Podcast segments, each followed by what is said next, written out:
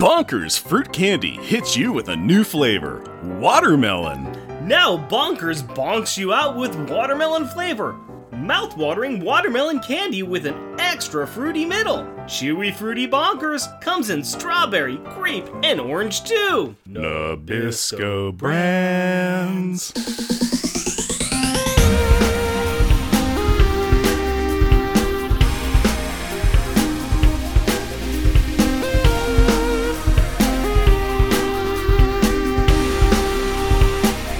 Welcome, dear listener, to our podcast. Jeff and Rick present Unpacking the Power of Power Pack. Where we journey through each issue of the most underrated Marvel series of the 80s while drinking beer. analyzing awesome and amazing adolescent adventures and absorbing alcohol. I'm Jeff. And I am Rick. I got the random banter in my mind. I've got a random banter in my mind.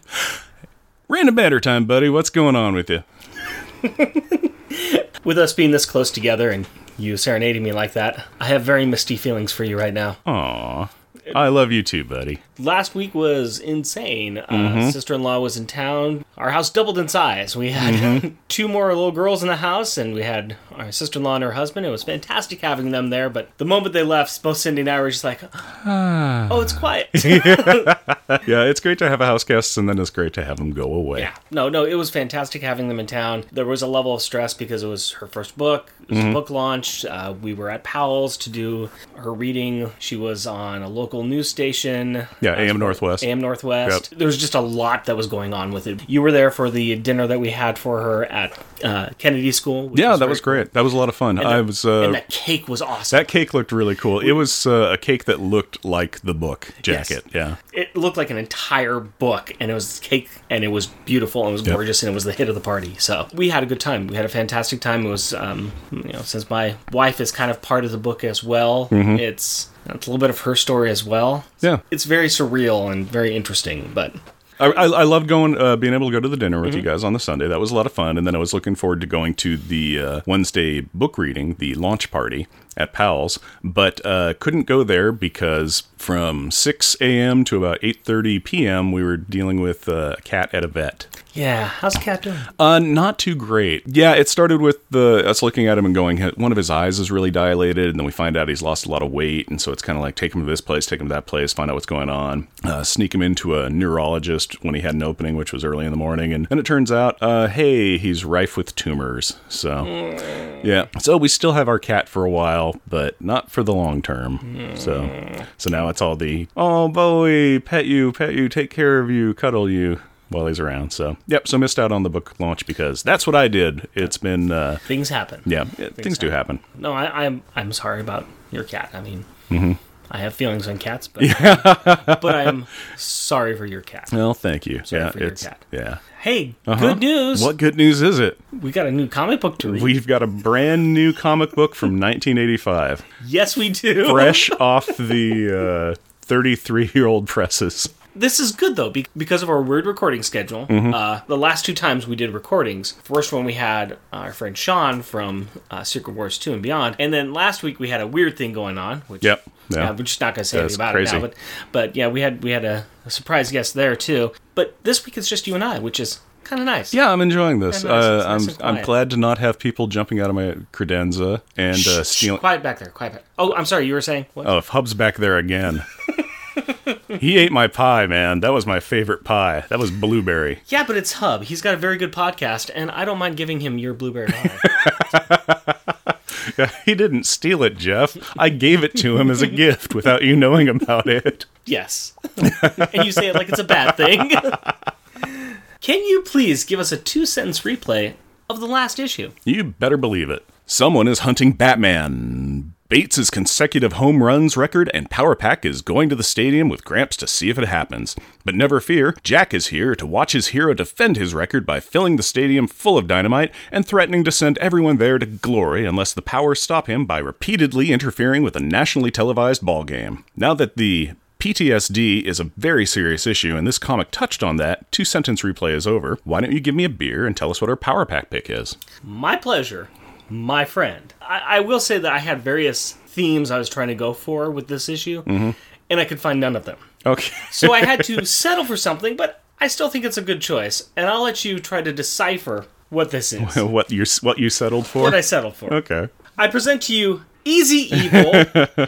Easy Evil by Anchorage Brewing Company. Oh, let's look at this. Oh, it's got a cork in it too. Yeah, it's got a wow. cork in it. It's That's a very nice. fancy bottle. That's a Fancy big bottle. old bomber. Yeah, that's uh, black raspberry saison with Brett, which I'm assuming isn't a guy that works there. No, But yeah, uh, ale brewed for the band Moss Generator. that's right. This is an ABV 8%. Uh, like you said, it's uh, it's uh, Saison brewed with Motizeca and Saz hops, fermented in oak tanks with two strains of Breton mysis, and it's aged on black raspberries. And like you said, it's an ale brewed for the band Moss Generator. A shot came down from a hole in the sky. I thought it was the 4th of July. I made my way to the salty sea, had to cleanse myself before I died, but I never saw the dawn. I swear that the waves cast a voodoo curse and the moon had pulled me back from the shore. My mind starts to dream and the lights start to dim and my body starts to close in the door. And I can't see the light and I can't feel alright. Here comes an easy evil again to try and take my life. It's such an easy feeling when I step into the other side.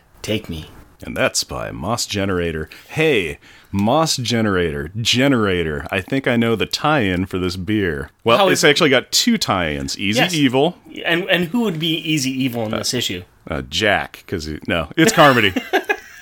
yeah, Carmody is the old easy evil, and uh, for the band, yeah, this blends in great. The Moss generator, so the generator would be the energy converter that their dad made that Carmody was going to use for you know military purposes, because weaponize it, weaponize it. Yes, that is exactly right. I, I bought it an easy evil part, and that's how I was tying it in. And also the generator. Which you just now found out about because I told you Nope, I planned it all along. from that from, from that completely serious eye rolling look on your face. Yeah, I fully Go my believe. shifty eyes. I Yeah, go my shifty eyes. yeah, Don't yeah. look at the shifty eyes. Don't look at my shifty eyes and shifty face and my "Ah, of course. yep. No, you tied it in in two different ways. I, I did. I did. Complete Yep. plan. And the, yeah, the, the bottle on that looks really neat too. It's got kind of an image of like I'm gonna guess like a 1950s secretary whose head is made out of like uh, smoke it's, plumes. it's the it's the uh, smoke monster from Lost. yeah, basically. Yeah, it's uh, when it had to uh, go and get a call center job. Oh, that's got a nice little scent to it. Yes, it does. Oh, that is red like a merlot. Yes, I Wow, that is think we're gonna have wine tonight. I think we are having wine tonight. Cheers. Huh? I don't know what it tastes like. Yeah. Um. It's super dark in the sense that no light really passes through it, but when you It's- get it thin, it is super, you know, Red. yeah, reddy, kind of It, grapey. it, it, it looks it looks like a merlot. Mm-hmm. Tastes like carbonated grape juice.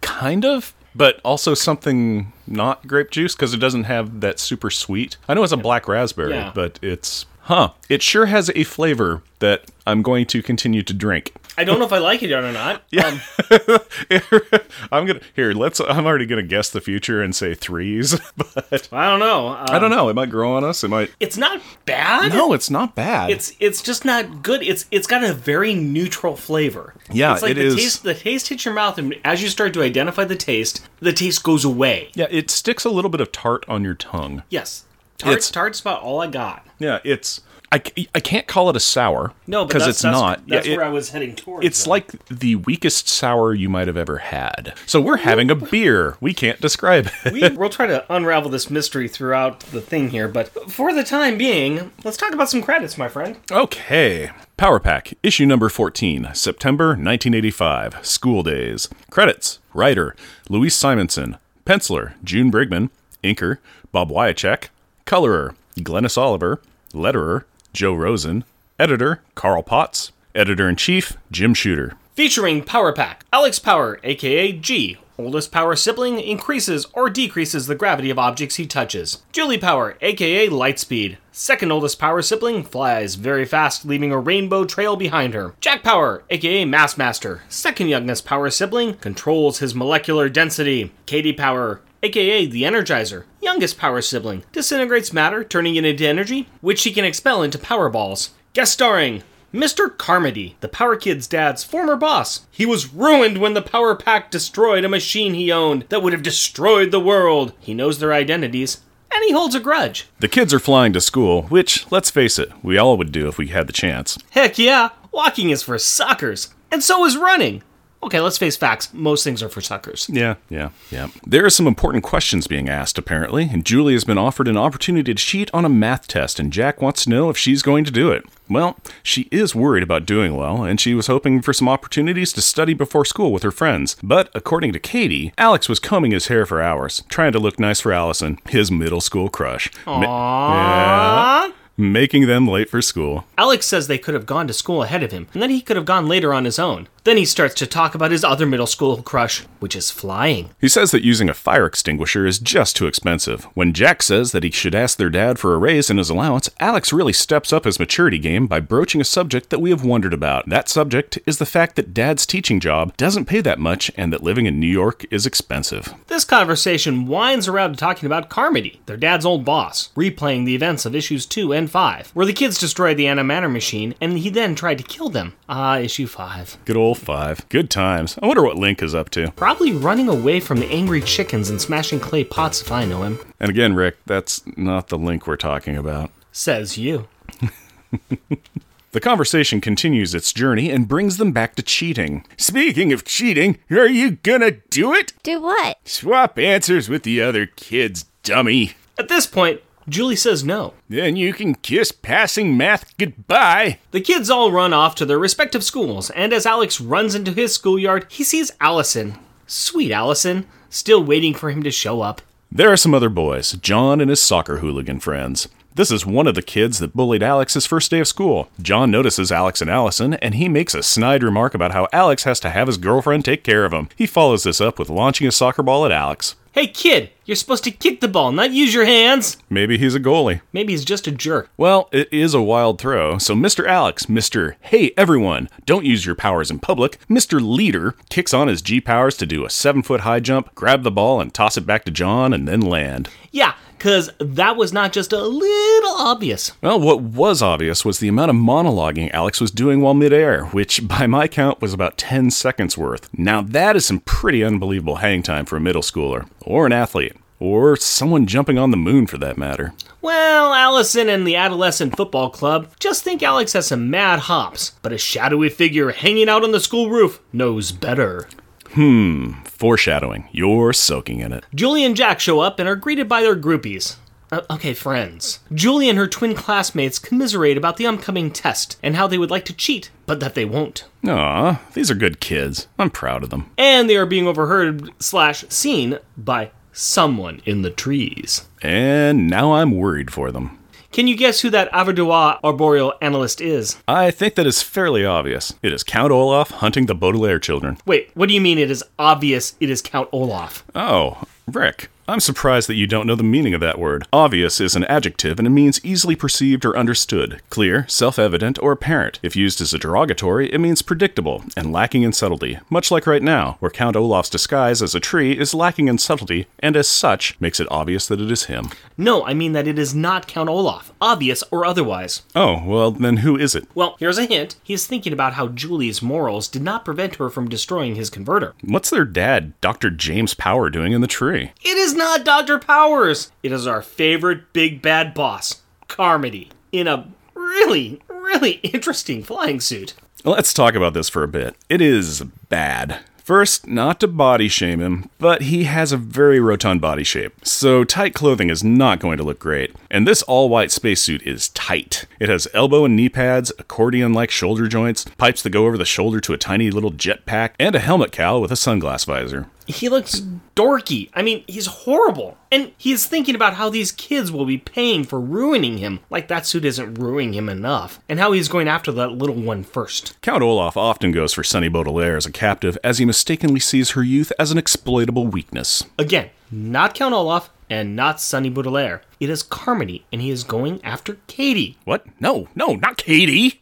Meanwhile, in kindergarten, Home of the Fighting Kinders. we can do better than that. Home of the Fighting Flu Factories. We start by Creeper McCreepy Pants peering into the classroom and overhearing the teacher call for recess. And well, here's something. Katie is working on drawing a monster who is small and ugly and doesn't have any teeth. called Leech. Who is holding a kitten? A good point that her fellow classmate brings up when she asks how the monster is going to eat the kitten without teeth. But anyway, why is Katie being such a hater of poor little Leech? Come on, girl. This isn't a monster. This is a little boy. Well, Katie, who was thinking so hard about how to make Leech into more of a monster, has forgotten her jacket. She has also forgotten that this is the part of the book where she gets kidnapped by Carmody. But don't worry, he reminds her with an empty threat that he has already kidnapped her siblings, and if she's not quiet, they are dead. The terrible tubby terror tucks the terrified tot to his tricep and tromps out of the school. But not before Katie marks two things off her kidnapping checklist one, costume on. And two, disintegrate something. The former allows her to shoot a Powerball into the sky, hoping it will act like a flare and maybe summon some heroes like Spider Man or Cloak and Dagger.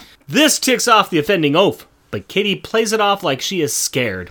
In response, he shoves her in a clear plastic bag, warning her that if she disintegrates it, she will fall to her death. Good planning, really. Who who are you anyway? Until this point, the visor has obscured his identity, keeping Katie from seeing who it is, but Carmody flips up the spectacles and announces Who am I? I am the boogeyman. and he calls Katie a muty freak.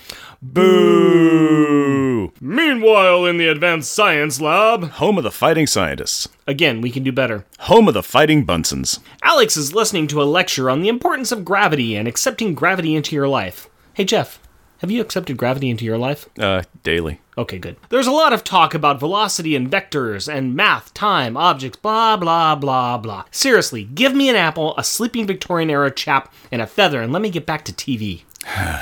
Rick, Rick, Rick. You naive little Philistine. The prof is dropping some heavy info on our gravity manipulating young man. You should not take this so lightly. The successful retention of this solid and flighty figure should rest in your mind. The balance of this information will weigh on Alex's grades. I see what you did there. But what you didn't see was that Alex drops a G right in the middle of a thought bubble.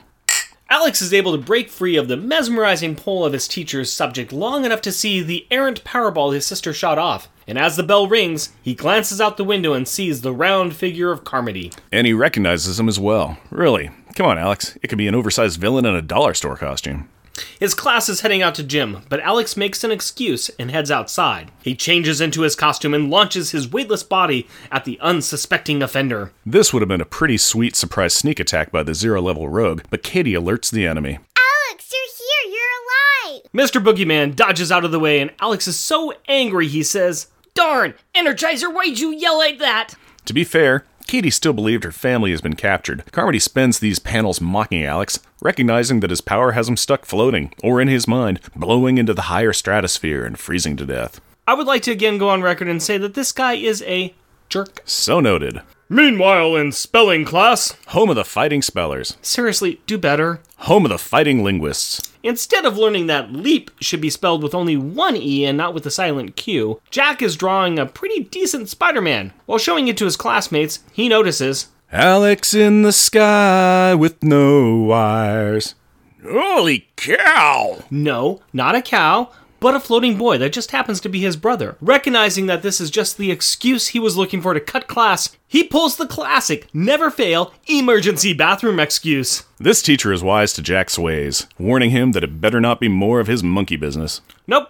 No monkey business, Miss Parrot, just cloud business, which he gets into as soon as he checks that the bathroom is clear. With the costume on, the mighty mass master mists upwards, dropping some sick puns onto his buoyant brother. What's up, bro? What are you up to? She lays down the story. Carmody has popped his cork, is calling himself the boogeyman, and has captured Katie in a sack. Oh, and Alex is floating at the whim of the wind.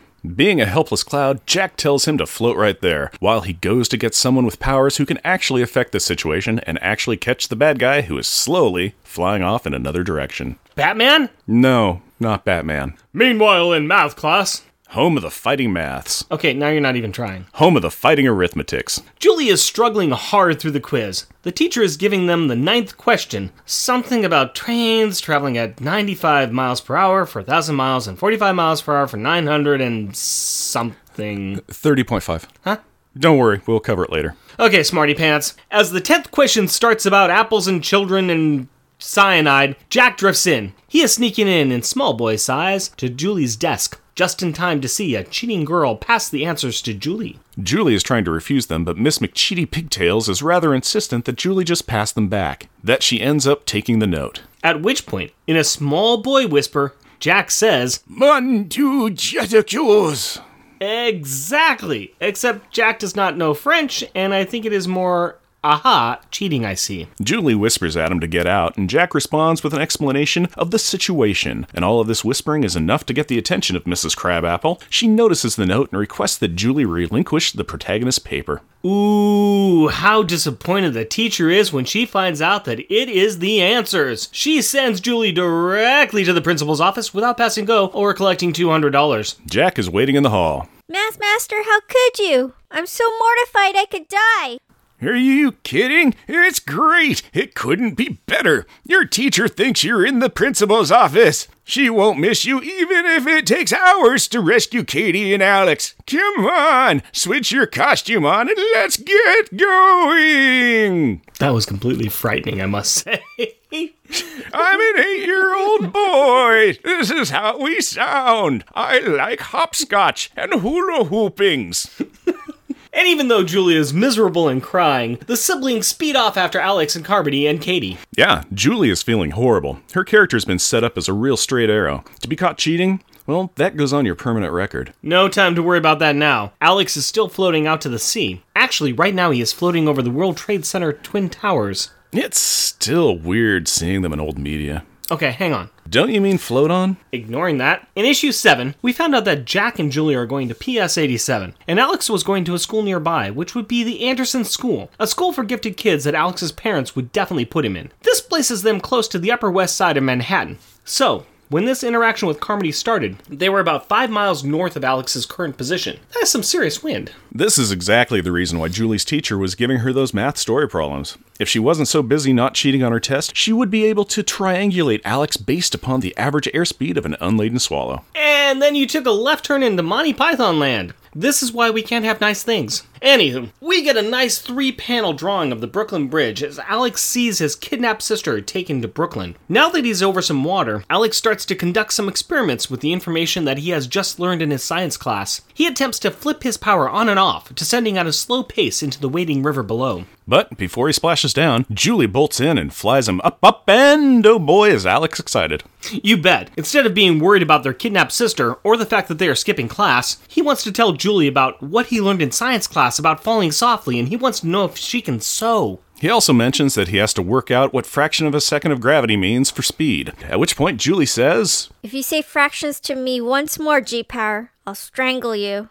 Jack is tracking Carmody, and he is showing some real concern for his sister, pointing out that she could suffocate in the plastic bag. So he pulls out his one solid move. complaining, Nope, just his super dense jackhammer. which always ends well. Yep. Carmody is so stunned, he drops Katie. Eee! It is a 20 foot drop into the river in front of a large ship.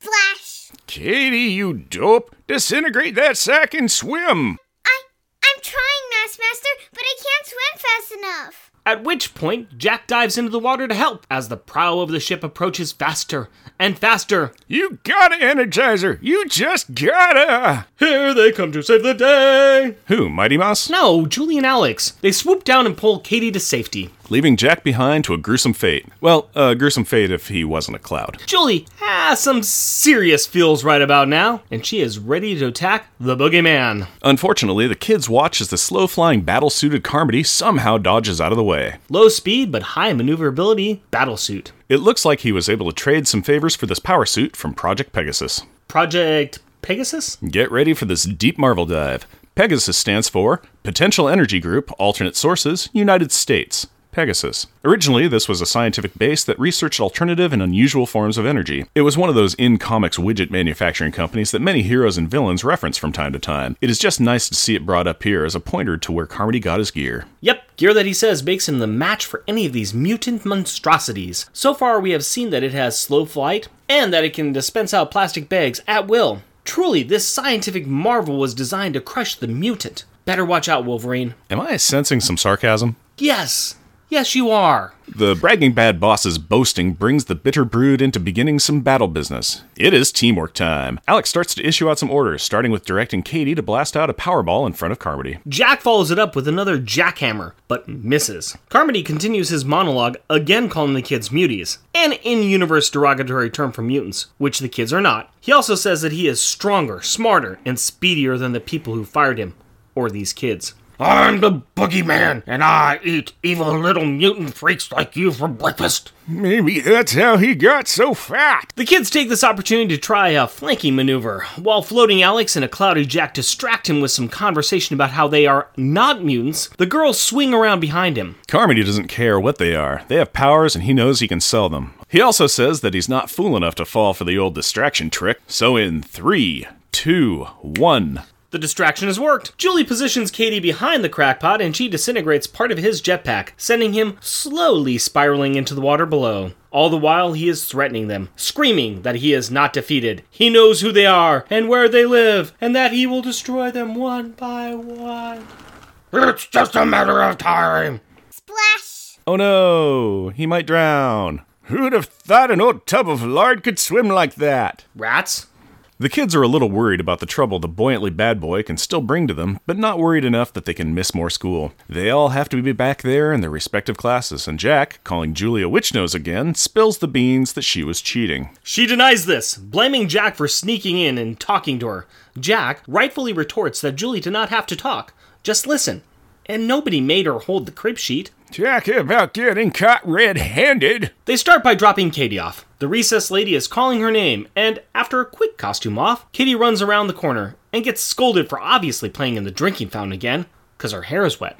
Jack clouds back into the bathroom and sheepishly heads back to class with wet hair. His teacher openly mocks Jack, saying she was about to send out a search party for him, and then asks if he fell in. Jack's classmates find this highly amusing. As did I. Yeah, everybody did. Julie has made it back to the bench outside the principal's office, head in hands, obviously upset. The Cheaty McCheaty Girls Club approaches her and starts grilling her about if she has or will tattle on them. The angry and antagonistically agitated anti angels alternate between insulting her intelligence and threatening her if Julie tells on them because they don't want it going on their permanent record. A sobbing Julie is then called into the principal's office. Finally, Alex appears in his gym class, and his absence has not gone unnoticed. The stereotypical coach rags on Alex about how he apparently is too good for class because of an incredible catch he made earlier in the day. He tosses a basketball over Alex's head, which goes uncaught. The coach then punishes Alex by making him run laps. As Alex takes his punishment, he reflects that he may have a way to fly. He just needs wings. Next issue Reckoning. But before we get to Power Pack issue number 15, Reckoning, we're going to be taking a slight detour through a couple of other Marvel books. For those of you that are playing the home version of our game show, we will be reviewing selected portions of Thor 357 and Fantastic Four 282. Be there! Or don't, we're not your supervisor.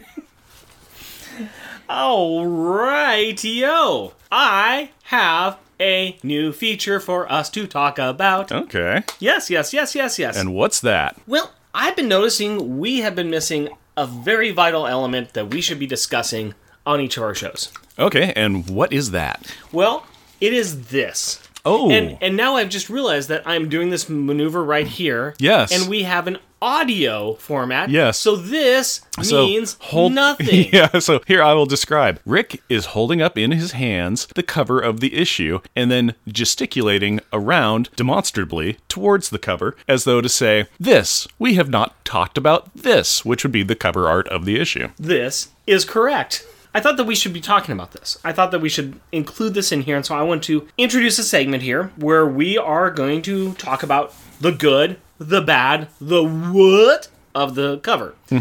I think we should review this after we do the synopsis because then we can talk about how closely it matches the the actual inside of the book without breaking any spoilers from you know what we're going to talk about. Yeah, because it was like the uh, the X Men one where it's got you know Wolver- Wolverine ready to you know heart punch with his claws Katie, but that he's holding up where it never happened. happened. Yeah, it's just it's kind of like this is a this is a bait and switch. It's Yes. a trick. Yes. And so yeah, it's a great idea to go. The cover shows this. Does this ki- does this scene happen, or is it indicative of what the issue is about? Exactly. So, on that note, uh, let's talk about the cover for Power Pack 14 here.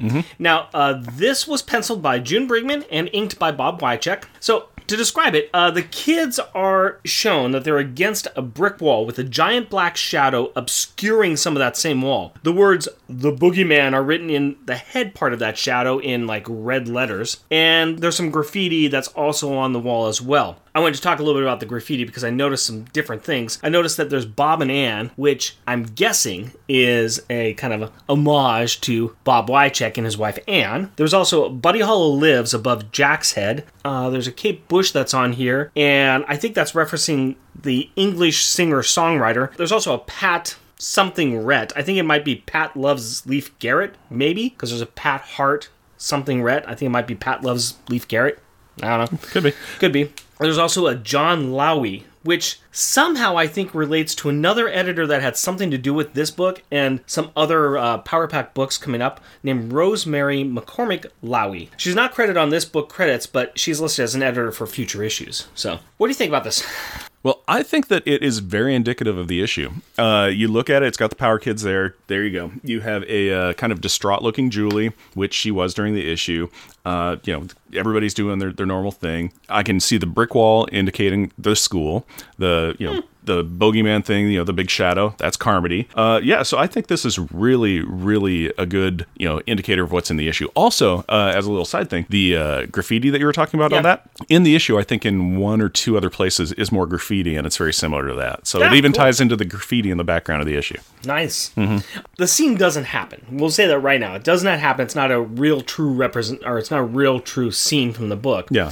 And I would say that the kids look more angry and scared of the boogeyman, but I mean, even when they're rescuing Katie, I, I think the situation was more frightening for the kids Yeah. than the actual boogeyman. Oh yeah. I mean, Carmody is not frightening anybody. No, no, he is uh, the laughably one of their sinister foes. Yeah, so But yeah, I do think it does give a good impression about what's in store for them. So it's it's it looks great. I will also say this too. Until I really, really looked at this, I always thought that they were standing in front of a tunnel oh, oh, really? Okay, I can I, just- can totally see how you would see that. because your eyes are kind of drawn to the boogeyman, and, Yeah. you're, ki- and it looks a little bit like a tunnel there. Yeah. And unless you really pan out from your view on it, you really don't see the hands on the side. Mm-hmm.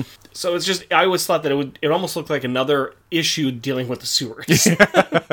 well, it was another issue where they were attempted to be kidnapped because that's what that's what Power Pack is about: uh, attempted kidnapping yes, yes. and successful kidnapping. I mean, let's And- face facts. Speaking of kidnapping, that's what we get again in this issue. They Uh-huh. Yes. were ki- uh, somebody was kidnapped again. Yep. Katie Uh, was I think kidnapped. this is the fourth issue dealing in series, fourth issue of them being kidnapped. or one of them being kidnapped at least. Yeah, yeah, at least one one Sure. to all of them being kidnapped. Sure. Yeah, it's the uh, And this time it was by Carmody. The boogeyman. Yeah, it was Boogeyman. Carmody's back. yeah, Carmody's back. So you know, uh, let's see here.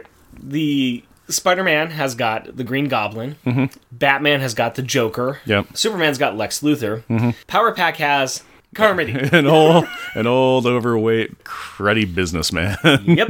Yep. Their their their main bad guy is their, Carmody their dad's old plant supervisor. and the Snarks, but. well, But, yeah, but, but, but I'd say their number one villain is Carmody. Yeah. and uh, in his current uh, in his current persona, I think he's kind of a joke. well, he is totally a joke. I mean, okay, so he he has a super suit now.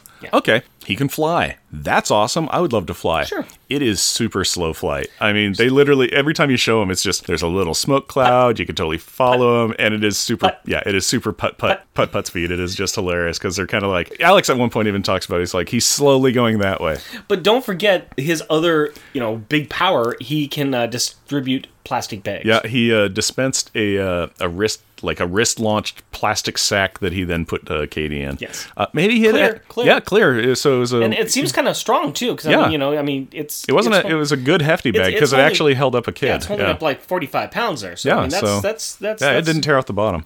and and apparently it's breathable. I, we guess so. Guess so. Yeah, we don't we don't know. But what keeps water out though? It does keep water out. Yeah, and she was able to float in it until she disintegrated away. Okay. Uh, yeah, so we Don't know how many bags he can generate. It's probably a limited supply, or if he has other abilities. Uh, we don't know. Uh, but he did trade in his uh, his old 45, Yes, so he doesn't have a ranged attack now. but he still talks like Nixon. Yeah, he still talks like Nixon in our worldview. I was having trouble during the issue here Mm-hmm. and trying to figure out whether it's Bogeyman or Boogeyman. And we had a little bit of a discussion Yeah. about that, and we're deciding it's Boogeyman. Yeah, it makes more sense to me. I mean, bogeyman. Yeah, it's spelled B-O-G-E-Y. E That's how you know Carmody is spelling it. So it could be bogeyman. Uh, you know, the classic terror of children is the boogeyman. Yeah. So I want to say that it's just a poor spelling of boogeyman because boogeyman makes me feel like he's a snot man because he's got a bogey. You got a bogey right there. I don't think that's entirely incorrect. But so just I for. think he's a bit of a snot man He himself. is a bit of a snot. Uh, he's a bit of a booger head. Yes. I think we may have called him that at one point. But uh, yeah, it's just along the lines where I, I think Boogeyman. I don't know if there's another character by that name or not. There, I could look it up, but I, obviously I didn't go to the trouble of doing it. But uh, yeah, Does it- he is he a good villain or not though? he has you know i'm gonna say yes i mean he's not don't get me wrong he's not an a-list rogues gallery but he's definitely he's got a history with the power kids Sure. uh, he has interactions with their family parents he knows who they are they have foiled his plans on more than one time the second time being uh, he- they didn't let him kill them. So I mean, he's they've kind of ruined him. So it's like it's quasi justified, but it's it's a yes. I want to say it's a good villain, but it's just not. It's not like a great villain. It's a great kid villain because he's pretty inept. I, so I think I think we've nailed it with calling him easy evil yeah, easy evil because Yeah. he, he's there's not much there to him. He's Oh. just so ineffectual. Yeah, oh, but check it out. This ties in even better because the easy evil we can't quite explain, and uh, Carmody we can't quite explain. I just don't want to be scared of him. Yeah, I, I- I ju- I still love the fact that they're kind of like, oh, he's getting away. Eh, Eh, we should go back to school. we'll deal with it later. We'll deal with it later. What's he gonna do? His jetpack's busted and he's in the water. Talk about jetpack. Uh-huh. Let's talk about flying. Oh yeah. Alex and flying. Oh, Oh, his one true love. my god, dude, just get over it.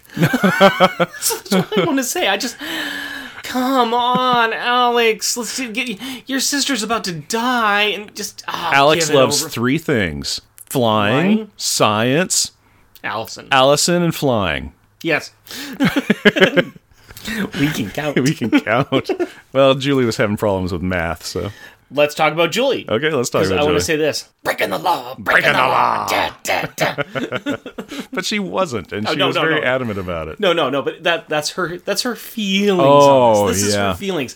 I mean, She got wrecked. she. Yeah, yeah. Oh, and How- one of those girls were threatening her too. Yeah, I And it's just like there's a little, I think, blonde girl with her fist shaking But at at the same her. time, I don't think that she was scared of the girls as No. much. I mean, she's just sitting there like, I just went up against the boogeyman. Yeah. You girls don't even threaten me. Yeah. No, I, I, it's it's just her fear of, oh my god, this is going to my permanent record. yeah, it was the thought of being considered to be Yes. a cheater. how much of a goody two shoes. I, Yeah. I like Julie. I like Julie a lot, but I'm going to say this: how much of a goody two shoes is she that getting caught with the suspicion of cheating on a test is enough to put her over the brink? Mm-hmm. Oh, sh- well, she was stressed out about this math test anyway. Yes. And then just that aspect, she's like, what happens now? Mom and dad are going to hate me. I'm going to get kicked out of the school. You know, she's she's 20 steps down the road. Yes. It's a dark and dirty road kind of Yes. thing, as opposed to I'm going to be talked to and I'm going to say the note was just passed to me and I didn't read it. I mean, let's be fair. I mean, she's ready to join up with Cloak and Dagger at this point in time. Uh, yeah, basically, this is yeah, this is her tragic backstory. Yes. uh, she was accused. She was accused of a crime she didn't commit. And Alex is, or not Alex, Jack is just like, just shake it off, kid. Yeah, Alex is like, yeah, not ah, geez, both of us, Alex. Yeah, Jack's just like, I'll read it and tell you the answers. and it's not cheating. it's not cheating. It's uh, alternative studying. But besides that, I do think that we did see some fairly good teamwork this season. Oh, there was really good I teamwork. mean, I, there was a couple of missteps on. Hey, I forgot how my powers work, and once I fly up, I can't fly down by Mister Alex. well, but- but- he was but- going to tackle the guy. So but, there but- was, yeah, but sure, he tackles a guy. What do I do now? yeah. Well, I had the Hmm, didn't one. I think about had that, the did one I? thing. He was trying to save his sister. So But I mean, uh, once they were all there, it was good teamwork, which Yeah. is one thing I love about this team is that they do have good teamwork. Yeah. It just they they're able to work together, th- which is nice. Mm-hmm. I have something I want to tell you, yes, Galileo. Galileo. Galileo. Hail Figaro! and this is why I don't do the singing, folks. This is why I don't do the singing. But I do talk about library cards. Yes, you do talk about library cards. So let's talk a little bit about something that they discussed a bit in this class. Let's talk about Galileo. Galileo set out his ideas about falling bodies and about projectiles in general in his book Two New Sciences. The two were the science of motion, which became the foundation stone of physics, and the science of materials and construction, an important contribution to engineering. Galileo arrived at his hypothesis by the famous thought experiment outlined in his book On Motion. The experiment runs as follows. Imagine two objects, one light and one heavier than the other, are connected to each other by a string. Drop this system of objects from the top of a tower. If we assume heavier objects do indeed fall faster than lighter ones, and conversely, lighter objects fall slower, the string will soon pull taunt as the lighter objects retards the fall of the heavier objects. But the system considered as a whole is heavier than the heavy object alone, and therefore should fall faster. This contradiction leads in one to conclude the assumption is false. So it's a little bit of science as well, but Hmm. is it's also science. it is very sciencey. But at the same time, I thought that since there wasn't any real books that were explicitly drawn out, I thought that it was interesting what the science teacher was saying about heavy principles. And even though I'm mocking Alex about his love affair with flying, he uses a lot of the science thought and a lot of the principles that Galileo set down to come up with a flying mechanism of his own. Yep. Usually, I would find some crafty little way to sneak in and, and push you into science corner. But I need you to look around a second, dude, because guess what? We're, already, here. You're soaking in it. Foreshadowing? No, science. Well, since Rick had already uh, taken me by the hand and brought me over into Science Corner, let's cover a handful of things that came up in this issue. First, in Alex's physics class, he learned that gravity will accelerate any object at a rate of 32 feet per second per second, meaning 32 feet the first second, 64 the second, 96 the third, and so on and so on, barring a number of factors such as air friction, known as drag force. This is all that he learned, but I will give you a little more info. This acceleration goes on till you hit terminal velocity, which means that you are falling as fast as you can fall. For a person falling to the earth belly first, terminal velocity is 122 miles per hour, which you would reach in 12 seconds after falling 1500 feet. Now for the second thing. Why is Jack still wet after he went cloudy? You know, he fell in the water, he turned into a cloud, he went back to school, the teacher made fun of him for falling into the toilet. Why is he still wet? Well, my guess is that the water clouded up with him and then went back to where it was after he turned into a boy. That or Luis wasn't thinking hard about the science of it and just wanted a reason for the teacher to ask him if he fell in the toilet during his bathroom break. Yep, that's my answer. Comedic reasons. Done and done. There you go. And finally, let's solve question number nine of Julie's math quiz. See, we told you we'd get back to it. The story problem she is having trouble with is a train travels at 95 miles per hour for the first thousand miles and 45 miles per hour for the rest of the journey. How many hours will it take to travel 1900 miles? Well, take a thousand, divide it by 95, and that gives us a rounded 10.5. Next, take 900 and divide that by 45. This gives us a 20. Add those two numbers together, and that gives us 30.5. So the answer to Julie's quiz question is 30.5 hours to travel 1900 miles. And apparently, Julie's teacher just heard me telling everyone the answer and is telling me to leave the science corner and report directly to the principal's office. Oh man, I hope this doesn't go on my permanent record. It will. It will. But my prospects for the future. They were already looking dim, my friend. Yeah, I kind of yeah, I, I peaked early and then just kind of settled in. I hate to break it to you, my friend. I never you peaked. never peaked. Hey, that means I have nothing but but potential. okay. that potential's there. Nothing but potential. Any day now. That's my middle name. Uh, Jeff, nothing but potential is my Well- full name. On your way back from the principal's office, I was hoping you could swing by that refrigerator gallery and tell us what you saw on the family refrigerator. Okay, well, uh, we all know that I normally have a joke one, Yes. so this time I have two joke ones. Oh. Yep. First of all, we will do page 11, and I call it Wrong Way. And it's in the upper left hand corner, and it is uh, Jack leaving the bathroom in cloud form, and it shows an open bathroom stall, and in that is a roll of toilet paper, which is on the roll backwards. It is coming out the back, it is not rolling over the front, it is the wrong way. And that's what I got out of this issue. I don't care if Carmody's their villain or not. This toilet paper is wrong. This is this is June Brigman trolling us. Okay. Or June does this at home. And June, if we interview you again, we got to have a serious talk. Okay. I was looking at the page going, wrong way. What do you mean wrong way? And before you said it, I saw it. I said, oh, you're one of those people. I am one of those people. Because there are three types of people in the world. Uh-huh. There are people that like that way, there are people like the other way, and there are people like me who don't care. All right. Well, I am uh, of are the I care category. And then my uh so that's my first joke. I will I will see your joke and I will Oh. raise you page eight. Okay. Because here's my joke one. You got a joke one. I've cool. got a joke one because Julie's class is not the only class passing notes, my friend. no, it isn't. I no, saw it that. is not. Nope. So I, I I thought this was funny. I thought this this made me laugh. And in Alex's class, as Alex is paying attention to the, the teacher's gravity seminar, behind him there are two kids who are passing a note back, Back and forth. yep. Yes, it is. It's great. I know. Yeah, they got the school really down really well this way. It was pretty great. Here's my thought on what this is because it's not them passing the answers Mm-hmm. Oh, to no. the test. It's a note that they're passing back and forth, and they're talking about the kids who they sold the answers to a test earlier in the day. Oh, that's great. I like that. That's a whole. Oh man, it's a whole That's thing. a whole other issue. Yeah, this is great. Yeah. The backstory. I'm liking this headcanon. yeah, yeah, yeah. I like the headcanon we're coming up with stuff. This is fantastic. All right, what you got? Okay, my uh my secondary joke is also on page 11. Okay. And it is in the middle of the thing and it has Alex floating in the middle of the air and Jack as a cloud talking to him about how he'll go get Julie. But what's great is that Jack is got his hands on his head and Alex has his hands out and I call this one presenting Massmaster because it just the way everything lines up it's just Alex just like hand out going and here's Jack.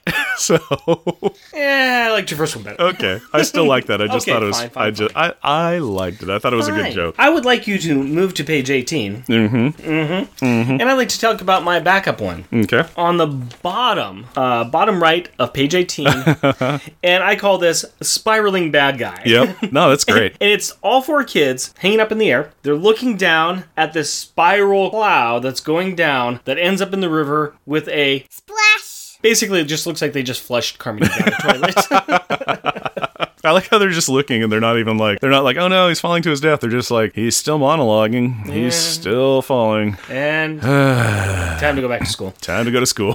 What's your backup, my friend? Oh, my backup is on page 13, and it is in the bottom right hand corner. It is an image of Jack as a cloud and Julie flying, and she's teared all up because she has just been caught for cheating, and I call it Sad Bow. Yeah. I like that one, and and I was just noticing too. I, I do like that one. I like that one a lot. But I was noticing the picture right next to it. They're That's got all the graffiti on it. yeah, they're standing outside and they're and they're talking. It's a Jack and Cloudford and Julie costuming on. She's got her heads head in her hands, and there is a mess of graffiti on the trash can. And I see Bruce, and I see Brett. Brett and Pat. uh, and there's Pat. Mm-hmm. I think it's Pat loves Bruce. There's Bob loves Anne.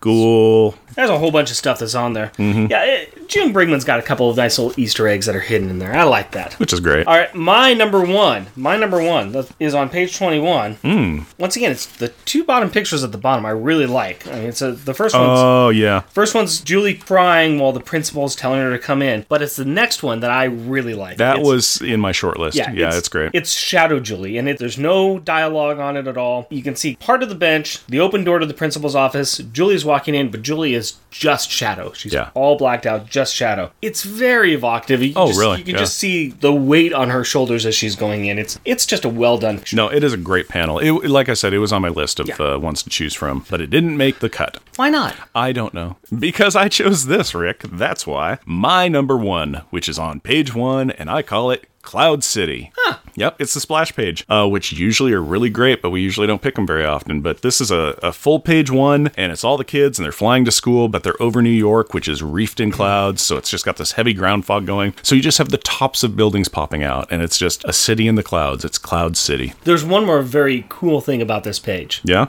Wait for it. Wait for it. Got two cats. There we go. Yep. School days is written out in. It looks like Katie wrote it. Yeah, it's, yeah, it's Yeah, Katie. it, Katie wrote it. Yeah. Uh, days is spelled D A Z E, and the two O's in school have been filled in with white, and they've been made to look like cat faces with Yep. little cat ears above. One of them's happy, one of them's sad. It's adorable. It is super adorable. Yeah, I just I really like that. I, I just kept on kind of going, you know, like, oh, this is really neat, man. I like Cloud City. Cloud I like City Cloud just looks City. really good. I I will not Uh-huh. call you a jerk for choosing Cloud City, but I will say rubber and glue moment, my friend. Oh, you're a witch nose. oh, you are a twerp. Ouch. Carmody had great ones in this. Carmody had great ones in this. No, I'm not picking any Carmody ones. I am. Spoilers. Oh, okay. And and the fact that I just called you a twerp, I will go ahead and go first here. Yep, yep.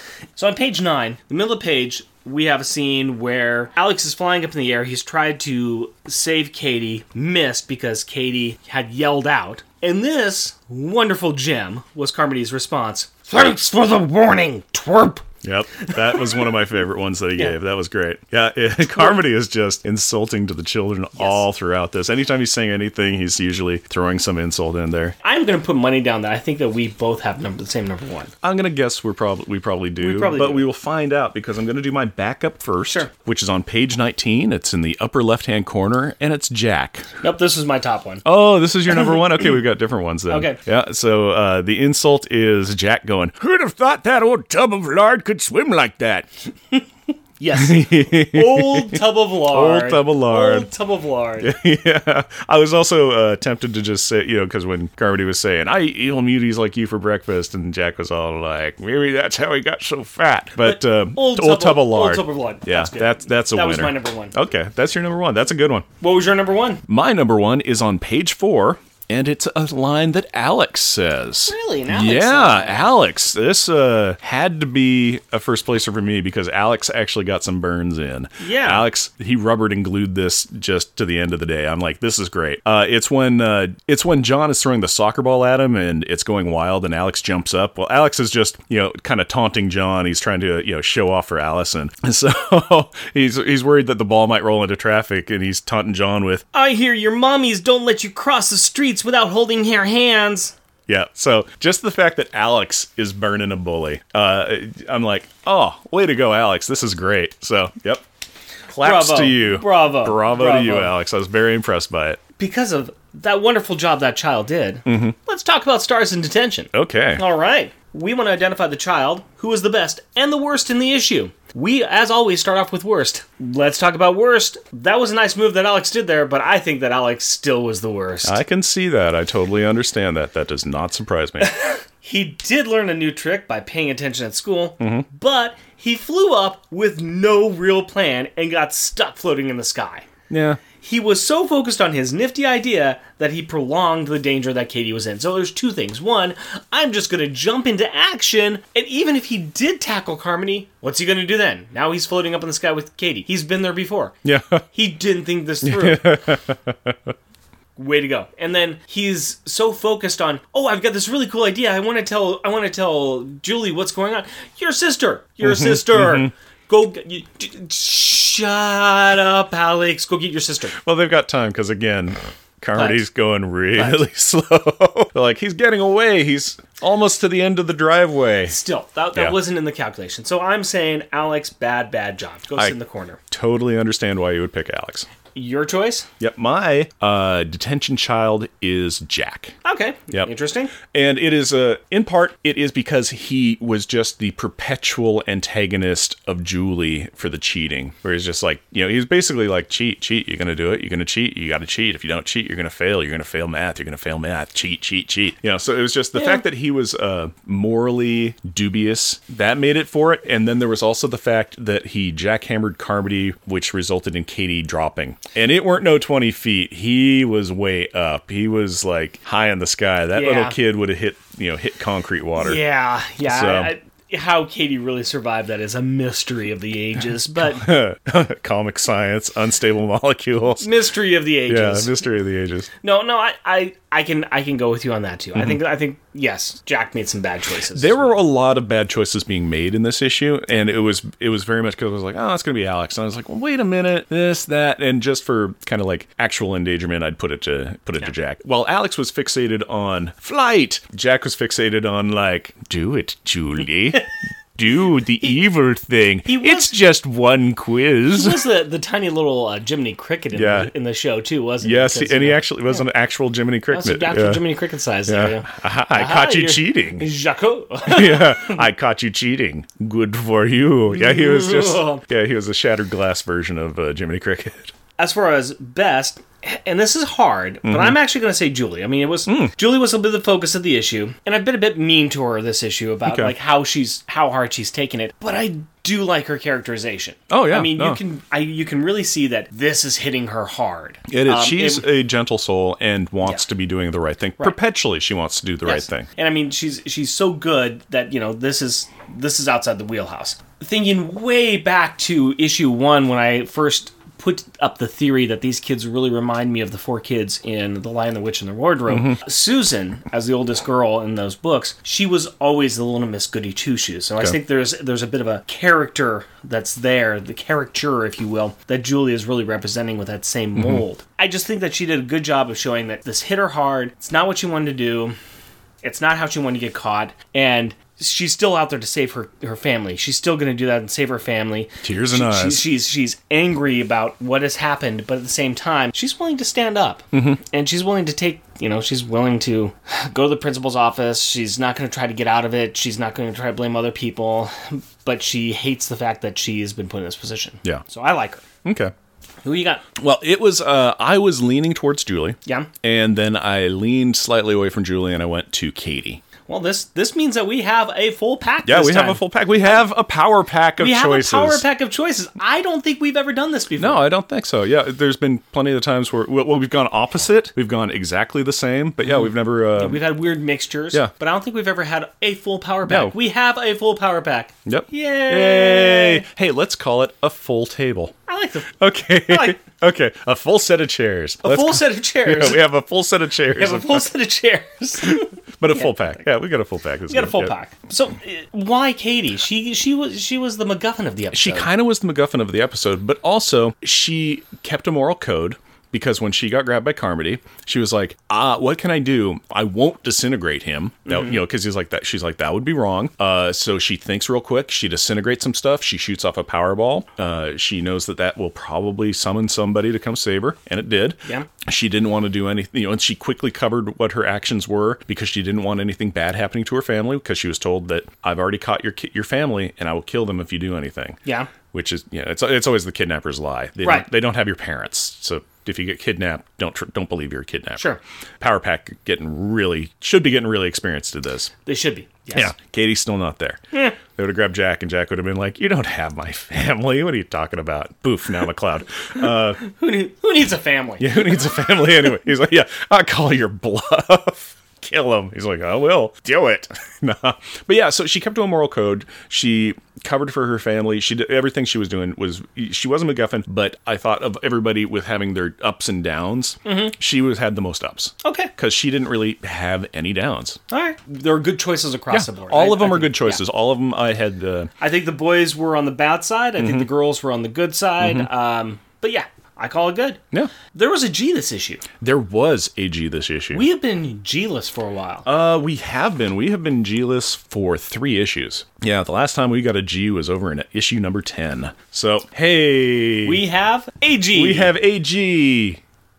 You know, for the scientific equivalent, you can find one G on Earth. You're soaking in Whee! it. Uh, the G average has once again dropped. It's 1.93, and that's uh, you know car the G force you could experience with a car going zero to 100 in like 2.4 seconds. And the G total is now 27, and that's kind of you know it's 2.7 times maximum airplane. Blah blah blah blah blah. We've covered that before. So yeah. yeah. We're, we're, we we're, we may be slowly phasing out this and just bringing it in when we have a G. and Maybe. then- I mean that that might be where we do. We'll see. Don't know. We'll figure out what we'll, do Figure with it that out. segment. But that moves us to top grades. Mm-hmm. We need to figure out where we are going to put this issue in the ever expanding list of Power Pack stories. So we have um, two issue arc here. This is going to the issue number one of a two issue arc. We're just going to throw a couple of other smaller issues in between these two arcs, but Mm-hmm. this is the first episode of it. We're back with June Brigman. It is a I call this a slice of life story. Oh, it's, I mean, it's a th- great slice of life. there's there's no real.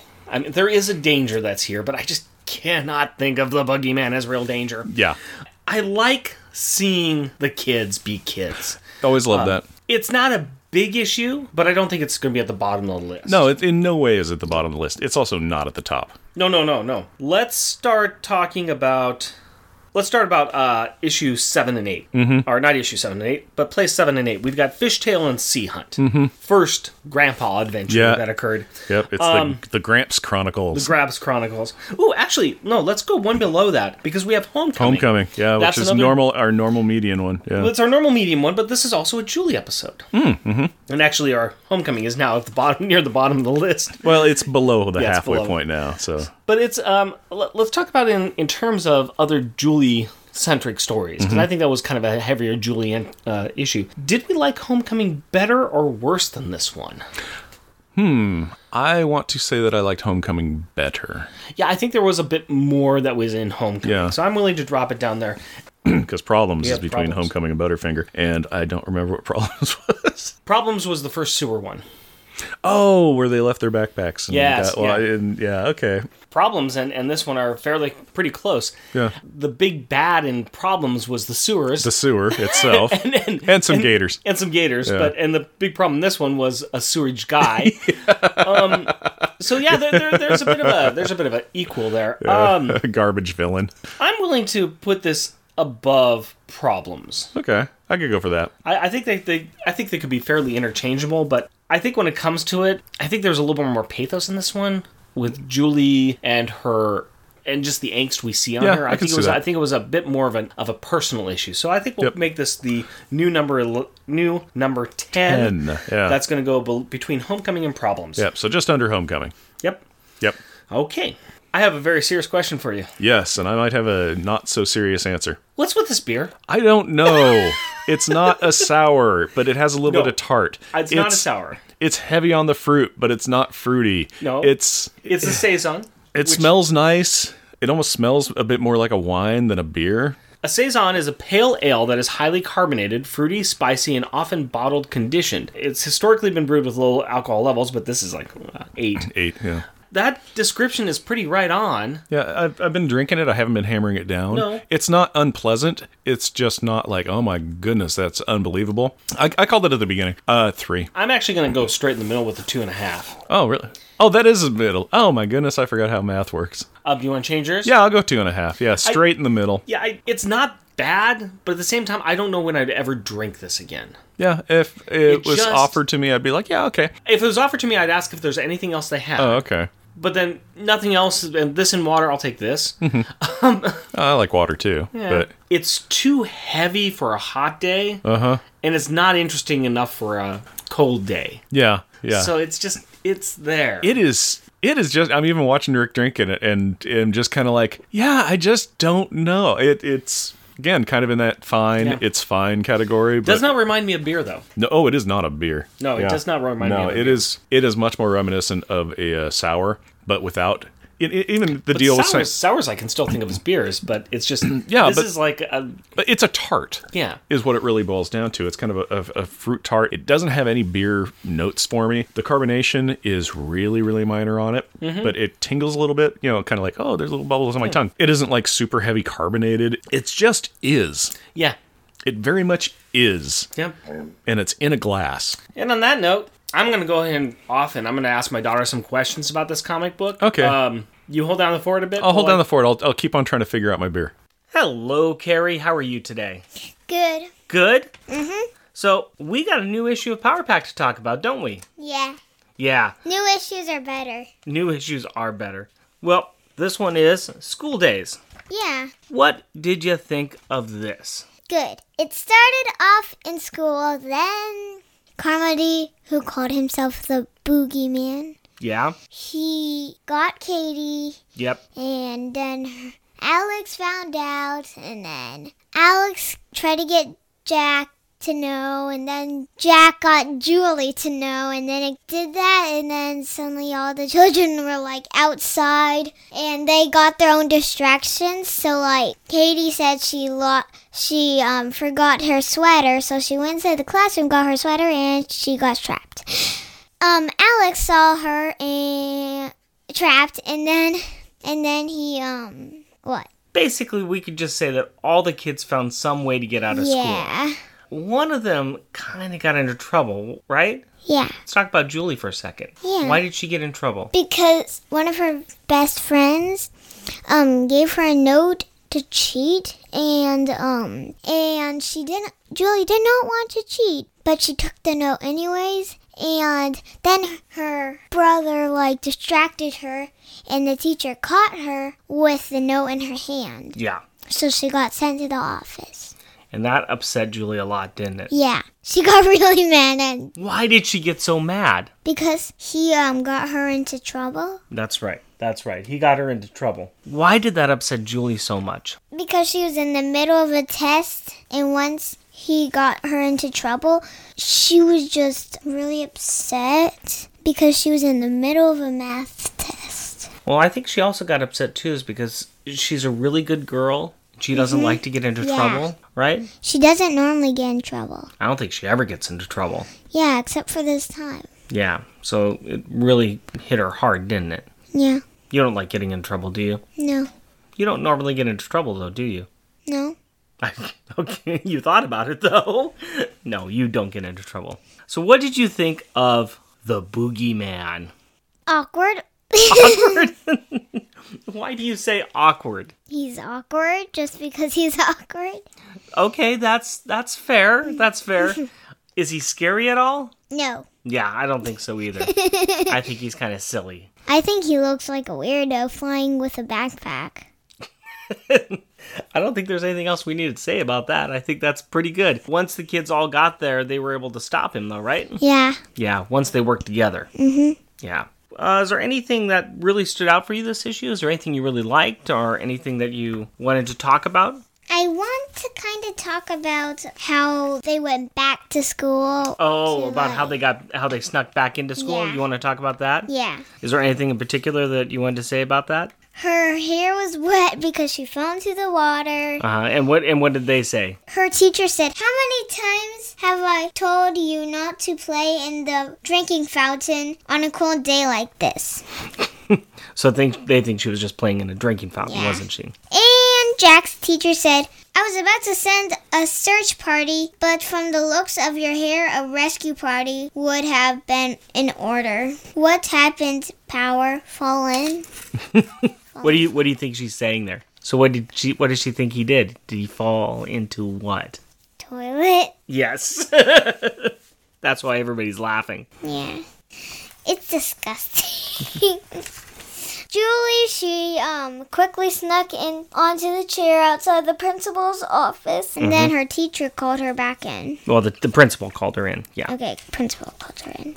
And Alex got punishment for like not being there. At what class? The gym. Yeah. So uh, when Julie was waiting to get called into the principal's office, it looked like she was getting threatened by the other girls, right? Yeah, Yeah. Because they didn't want. What? Why was she getting threatened by the other girls? because they didn't want to get in trouble. Yeah. If you were in Julie's position, would you tell on the other people who were passing you the note, or would you keep that secret? I would tell them You would tell on them. Why? because if they're doing something like that, then it wouldn't be good. You should tell the teacher. You should not keep it a secret. All right. It's a good good policy, Carrie. It's a very good policy. Do you have anything else you want to talk about? No. Is there uh, any any artwork that you really liked? Yeah. What? I like how they made the gas thing part of um the boogeyman's backpack. Oh, you mean how how the smoke is coming out of the back of his Yeah. backpack? You like that? Mm-hmm. Okay, that's good. Anything else? Mm, no, that's really good.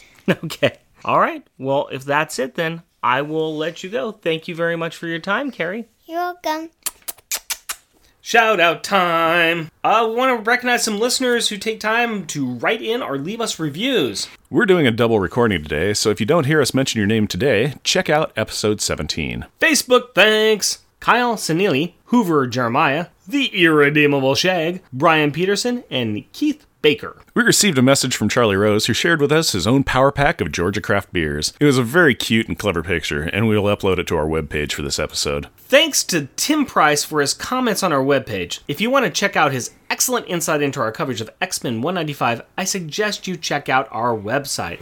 And also, thanks to Tim Price, he attended the Baltimore Comic Con. And while he was there, he managed to pick up two copies of Power Pack number one, and he went around and he got them signed by Louise Simonson, June Brigman, and Bob Wycheck, and then he sent them to us. Seriously, I, I cannot say thank you enough to Tim.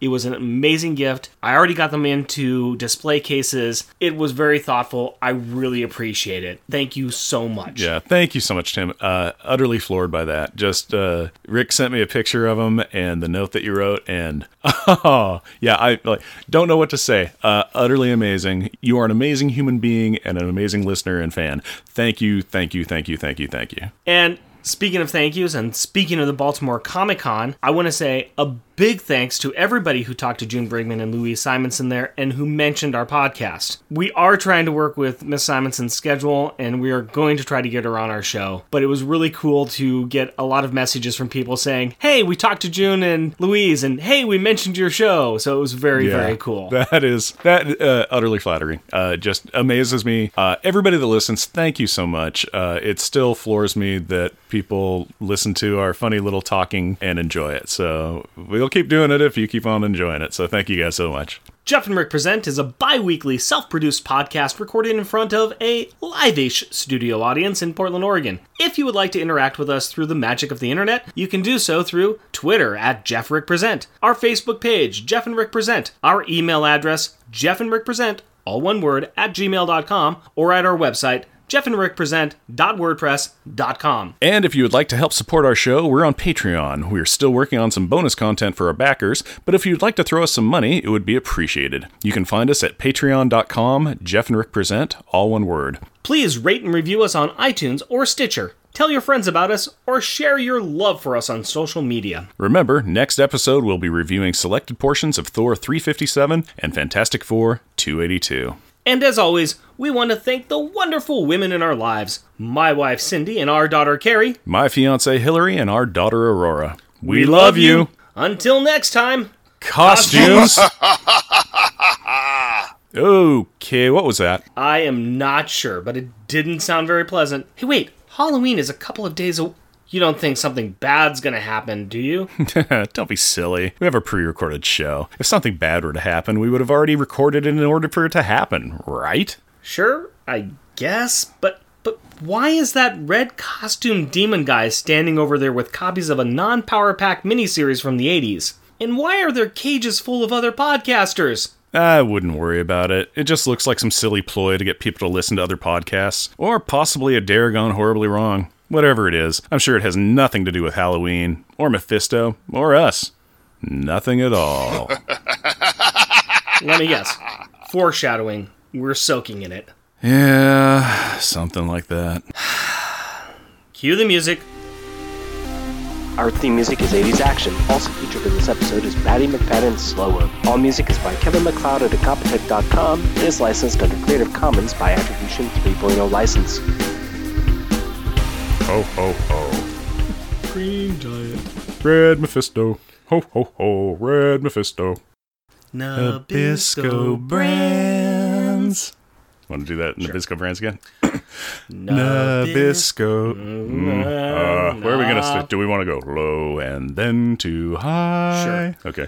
Nabisco brands. You said that like I could sing. Or we could just Nabisco brands. Nabisco brands. Ink. I just backed out of the script. Mm-hmm. so backed out of that script because I made a mistake.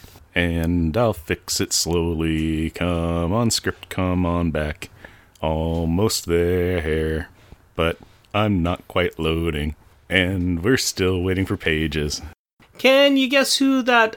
Wow, I wrote this. I know. So you Ever, get to read ever it. dubious. I, uh, I oh oh uh, Avadoua. Everdois. Uh, Avadoua. Everdois. Katie is working on a drawing. Working on drawing. Working on drawing a monster. I can read words. No, we can't. I can sometimes read No, words. we can't. I think tonight has shown us that we cannot read words. Yeah. We are bad at reading words. Then we should just stop doing scripts and just come on. It'd be twenty minutes of like I don't. Uh, don't know, What I don't happened in this uh, know, Uh, I don't- episode? I don't know. I think Jack's uh, Jack said something funny. It was oh, Nobody said which anything nose? funny. Nobody said nothing. I didn't even read this comic. That's why I'm having a hard time. No, that's a lie. Still I still don't know what it tastes like. No, it has, nope, it's still. Um, nope. not a clue. I did a U. that's the worst. Never do a me. It's usually the biggest mistake in the world, but also just the dumbest mistake and the least uh, harmful to anything in the world. There we go. That'll help. Yeah. Um, yeah, I got it. Um, it's Mr. Boogeyman dodges out of the way. Mr. Bogey, hmm, Mr. Bogeyman, Dog Boogie. Boogie, I, Bogey or Boogie? It's it should be Boogie because you know, uh, But it's spelled Bogey. I know that because they made a mistake, but if it's Bogeyman, unless there's a different Boogeyman character. Okay, we'll do but I, Boogeyman. I would say Boogeyman just because it, it- here's my thought, and this is going to come later. Uh, my thought on it is he calls himself the Boogeyman because he's kind of cracked a little bit, and he's like, oh, I'm going to get those children. and What are children scared of? The Boogeyman. but he can't spell it as he's saying it. No, Okay, he has a he has an East Coast dialect that makes it sound. that makes his spelling. Oh, Thought I was going to st- talk instead. Cough came out. Weird. Weird. That's my m- that's my one magic trick. it's a good man. No, it's not. Yeah, it's that's a a terrible horrible man. magic trick. Pick a card. You just coughed in my hand. You just Yes, you I just gave me an did. Airball in your Yes, I did. Was your card? Julie is trying to refuse them. But I'm Sorry, just seeing seeing this street magician just coughing in people's hands. Okay. Am I sensing some sarcasm? yes, yes, you are. It's that extra yes that did it. It just put me over the top. It was great. Yeah, here comes bees. you alliterating fool! You madman! Oh, you should see the peas I've got in the next one. I don't want to see your peas. you will. Oh, you will. Yeah, Julie is feeling. Also, I like hopscotch and hoopty hooped, and kicking a tin can down the street, and nickel whistles and penny candies, and taking in a taking in a, a news short at the cinema. I like selling war bonds and collecting scrap metal.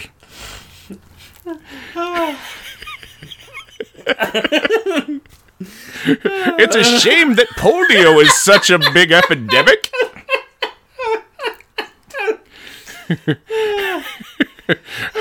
I can't wait to graduate at 12 and become a, a factory worker.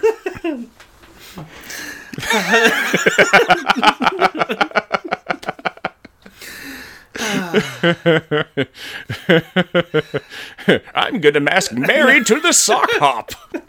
I'm probably just throwing a bunch of different errors around, but whatever. Okay. All right.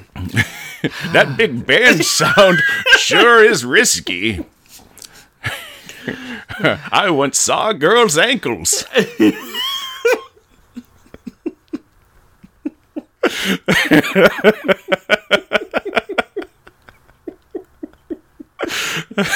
Okay. I think, do I have that out of my system yet? The answer, Oh, so, honestly, the answer is no. But uh, but I've run out of pop of 1920s pop culture references. uh, okay. Ah, no time. 23 skidoo. To worry, no time to worry about that now. No time for love, Doctor Dr. Jones. I was thinking the same thing. Okay, I think it, yeah, it's, I know it's my line, and I will read it. Okay, here we go. Get out of here, Jack. Hmm.